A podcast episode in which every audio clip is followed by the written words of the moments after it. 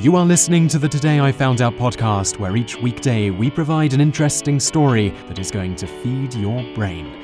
You can read more great articles like this by going to todayifoundout.com.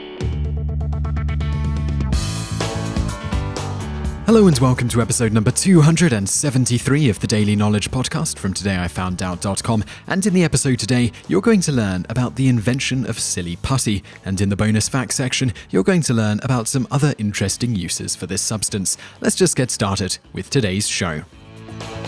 Silly putty was originally invented by James Wright, working at General Electric's New Haven, Connecticut lab in 1943. At the time, the Allies were desperately short on rubber owing to Japan invading various rubber producing countries in the Pacific Rim. This shortage on rubber was negatively affecting certain wartime production efforts. As a result of this, the US government enlisted the aid of various companies to try and invent a synthetic rubber that could be made of readily available materials. It was during one of these attempts to create synthetic rubber that Wright mixed boric acid and silicone oil, making the first silly putty, which initially became known as nutty putty. Although the goo produced by the mixture wasn't going to make a good rubber substitute by itself, Wright did discover it had a variety of interesting properties, though he still couldn't find a good practical use for it. Not to be dissuaded, Wright sent samples of it to scientists all over the world to see if they could think up or discover a use for it that he missed. Nobody could, and the invention stayed in relative obscurity for around six years. From 1943 to 1949, the primary use of Nutty Putty was just being passed around and played with at cocktail parties as a novelty item for those who got their hands on some. Eventually, this led to it coming to the attention of Ruth Fallgatter, who owned a toy store known as the Block Shop. With the help of marketing consultant Peter Hodgson, she put the item in her toy catalogue as Bouncing Putty. The putty went on to be the second best selling item in the catalogue, behind Crayola crayons.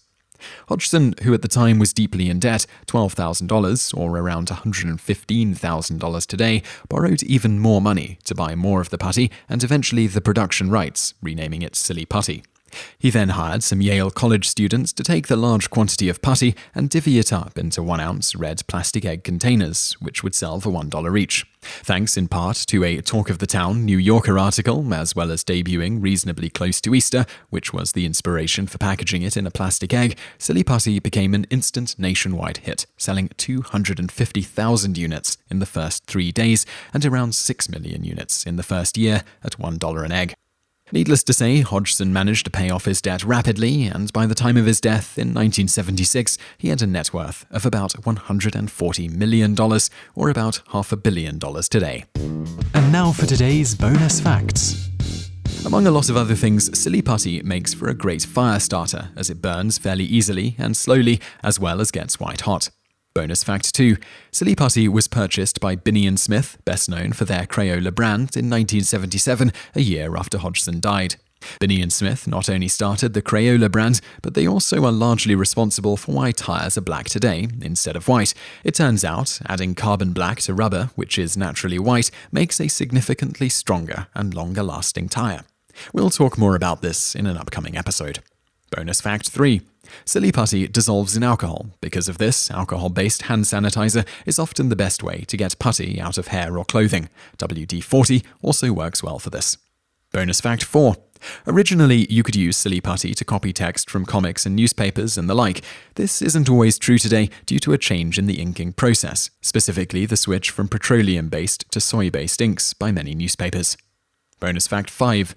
The word Crayola was originally thought up by Alice Binney. Binney, a one time school teacher, combined the French word cray, meaning chalk, with ola, shortened from the French organu, meaning oily.